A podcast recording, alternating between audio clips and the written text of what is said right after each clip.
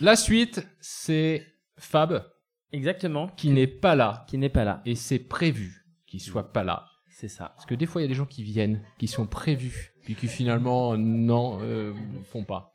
Mais Fab, il a dit, je viens pas, mais j'enregistre. Exactement. Fab, vous l'avez déjà entendu, c'est lui qui présente la chronique euh, Au temps des licornes, où il prend un album jeunesse et il nous le lit.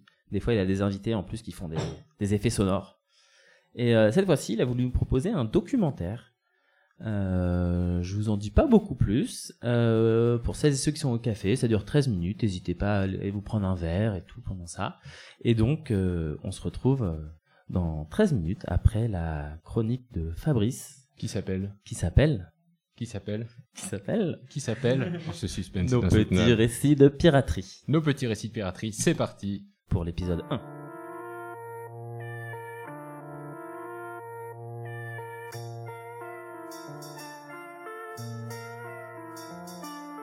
Nos petits récits de piraterie.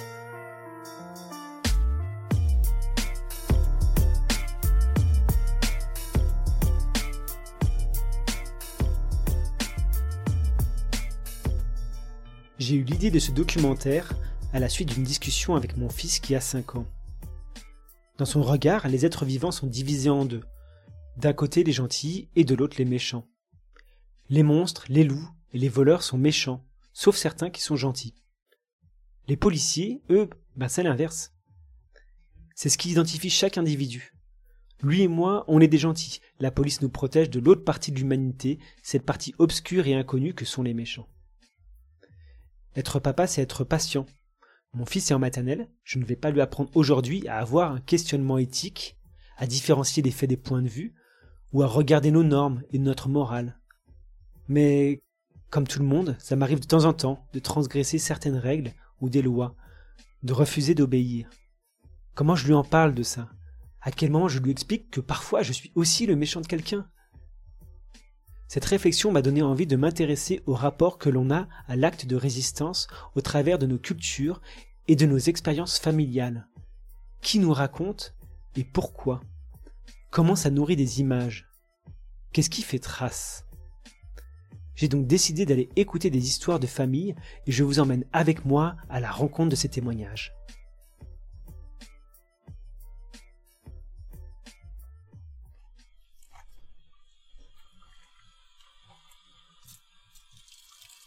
Pour ce premier épisode, je suis allé à la rencontre de Margot. Margot, c'est ma voisine. Elle vit dans sa caravane avec son chien Bozo. Quand je lui ai parlé de mon projet de documentaire radio, ça lui a fait penser à une lettre de sa grand-mère qu'elle a reçue récemment. Cette lettre parle notamment d'une situation de résistance vécue par son arrière-grand-mère, la mère de sa grand-mère donc. Je lui ai demandé de m'en parler un peu plus et de me raconter la manière dont elle a reçu ce récit de sa grand-mère. Ma grand-mère, qui s'appelle euh, Mamie Francine, a l'habitude de m'envoyer euh, des lettres. On échange des, des lettres euh, assez régulièrement. Et dans ces lettres, on se raconte un peu notre euh, quotidien. Et je lui fais part de choses que je vis dans mes engagements, que ce soit associatif, plutôt militant, ce que je vis aussi dans ma vie perso. Et hum, souvent, elle rebondit en lui racontant des choses auxquelles ça lui fait penser. Et elle participe à des ateliers d'écriture et elle écrit des petits bouquins depuis quelques années.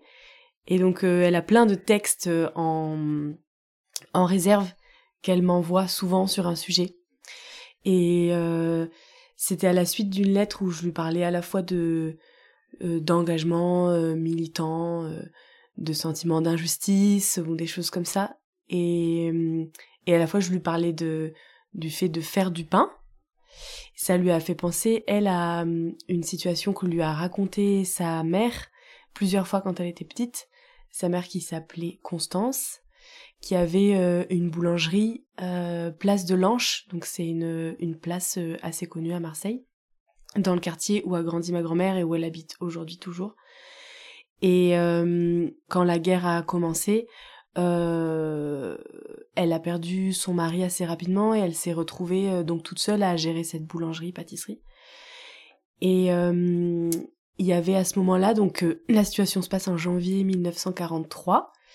Euh, il y avait une occupation des Allemands de Marseille. Et il y avait euh, tout le quartier du Vieux-Port qui était en train d'être détruit et les, les, personnes qui étaient chassées de chez elles. Et qui étaient... toutes, toutes les personnes étaient parquées, regroupées pour être emmenées ailleurs. Et on va dire que le, la destruction s'arrêtait aux portes du quartier où habitait mon arrière-grand-mère, où elle avait sa boulangerie, sa pâtisserie. Et il y avait euh, ben un sentiment, enfin une volonté de de révolte dans le quartier, euh, un, gros sentiment d'injustice, mais c'était pas très bien organisé. Euh, euh c'est quand même allé assez vite dans ce que raconte ma grand-mère.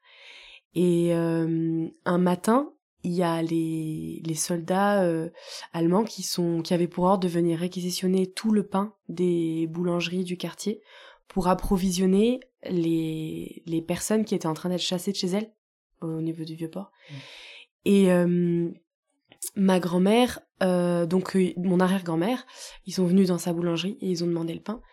Et elle a pas, elle a, elle a, elle, a refusé que ce soit les Allemands qui distribuent le pain. Et donc elle, elle s'est opposée au fait qu'on lui prenne son pain. Elle a dit je, viens avec vous et c'est moi qui vais distribuer le pain aux Français. Et donc, euh, euh, elle est partie distribuer le pain euh, aux Français et elle a adressé des, mots d'encouragement, des mots de, de, réconfort aux personnes à qui elle distribuait du pain. Mmh. Et ce que raconte ma grand-mère, c'est que quand la guerre s'est arrêtée, il y a des personnes qui sont venues la voir en disant en disant que ça leur avait apporté beaucoup de réconfort de voir euh, cette boulangère à ce moment-là, euh, dans ce moment qui était un peu difficile pour euh, elle et eux. Et, hum, et ma grand-mère me dit que c'est quelque chose que sa, mère lui a raconté plusieurs fois mmh. et que c'était une fierté pour elle d'avoir réussi à tenir tête aux soldats et d'avoir mené au bout son idée d'aller donner du pain.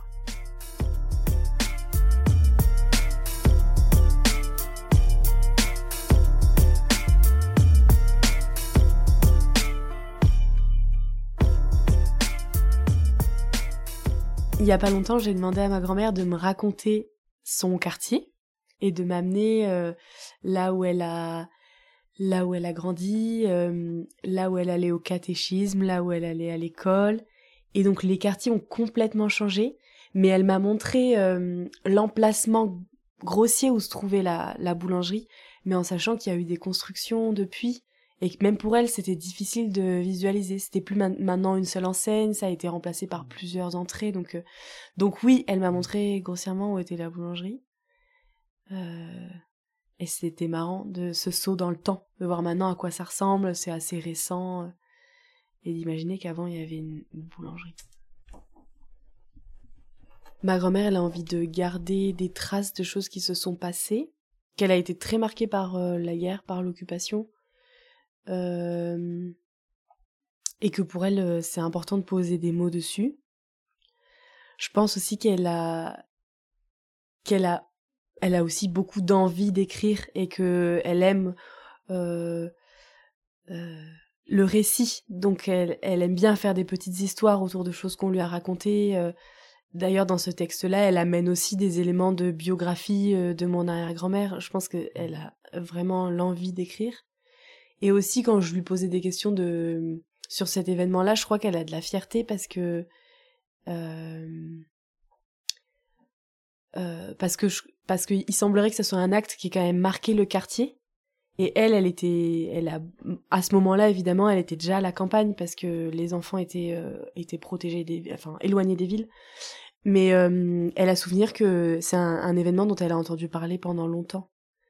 Et donc, euh, je pense que cet événement en tant que tel, même si elle n'a pas assisté, ça l'a marqué. Et ça, encore aujourd'hui, elle me dit que pour elle était très fière de sa mère.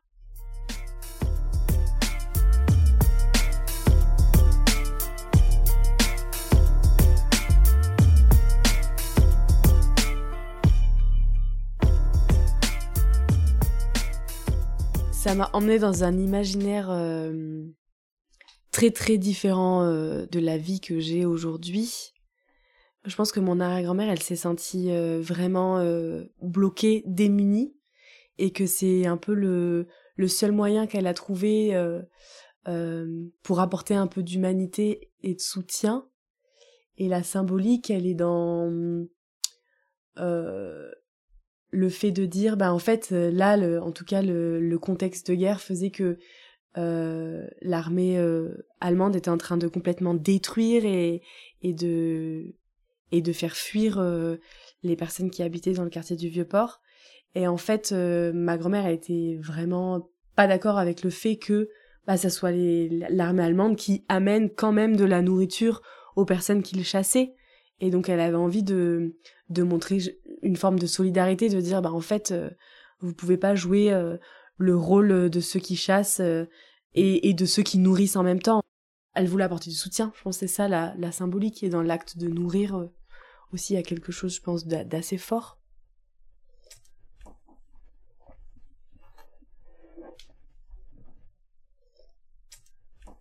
Le fait qu'elle ait été confrontée du coup euh, à, à des soldats, euh, et ben je me suis sentie super fière de, enfin j'ai eu l'impression de me sentir fière de cette histoire, mais tout en me disant que je me rendais vraiment pas compte de ce que ça représente comme acte parce que c'est très différent euh, d'une confrontation que je pourrais avoir moi aujourd'hui avec les forces de l'ordre en situation de manifestation par exemple. Euh, j'ai ressenti beaucoup de fierté aussi du fait que que ça soit une femme et où euh, je pense euh, que moi en tant que femme je me sens particulièrement vulnérable euh, euh face aux forces de l'ordre et aussi je pense qu'en contexte de guerre les femmes sont particulièrement vulnérables. Euh, et, donc je me suis senti j'ai senti beaucoup de de fierté à l'idée qu'une femme de ma famille ait fait cet acte-là. Et en même temps, euh, c'est un acte où j'ai eu besoin que ma grand-mère m'explique la symbolique euh, du pain, d'aller distribuer elle du pain à, à des personnes qu'elle avait l'habitude de, de fournir en pain. Euh, c'est comme ouais j'ai eu besoin besoin qu'elle m'explique elle la symbolique qu'elle voyait derrière parce que c'était très loin moi d'un acte de rébellion que je pourrais considérer comme étant moi un acte de rébellion aujourd'hui.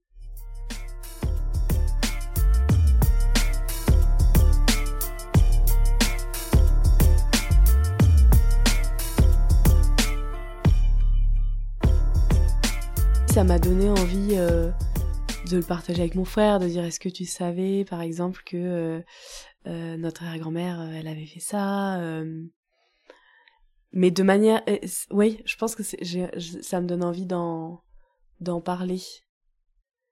Mais je trouve le parallèle avec les formes de lutte que je peux avoir aujourd'hui assez difficile à faire quand même. Et du coup je le prendrais plus comme l'histoire l'histoire de notre famille euh, et ces petites anecdotes qu'il faut qu'on se raconte mais comme plein d'autres histoires. Et je, trouverais ça difficile aujourd'hui c'est tellement déconnecté que je trouverais ça difficile de faire en parallèle avec moi la manière que j'ai de rentrer en résistance par exemple. Mais par contre ça m'inspire à titre individuel et et euh, ça me nourrit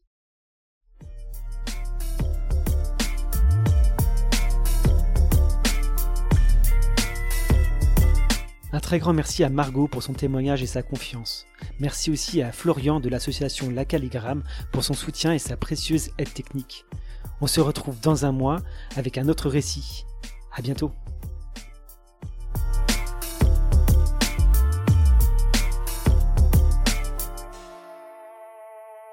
C'était la chronique de Fab, qui n'était pas là avec nous aujourd'hui, qui avait enregistré euh, cette interview de, Margot et cette, euh, cette plongée en piraterie familiale plonger dans l'histoire de la famille de Margot.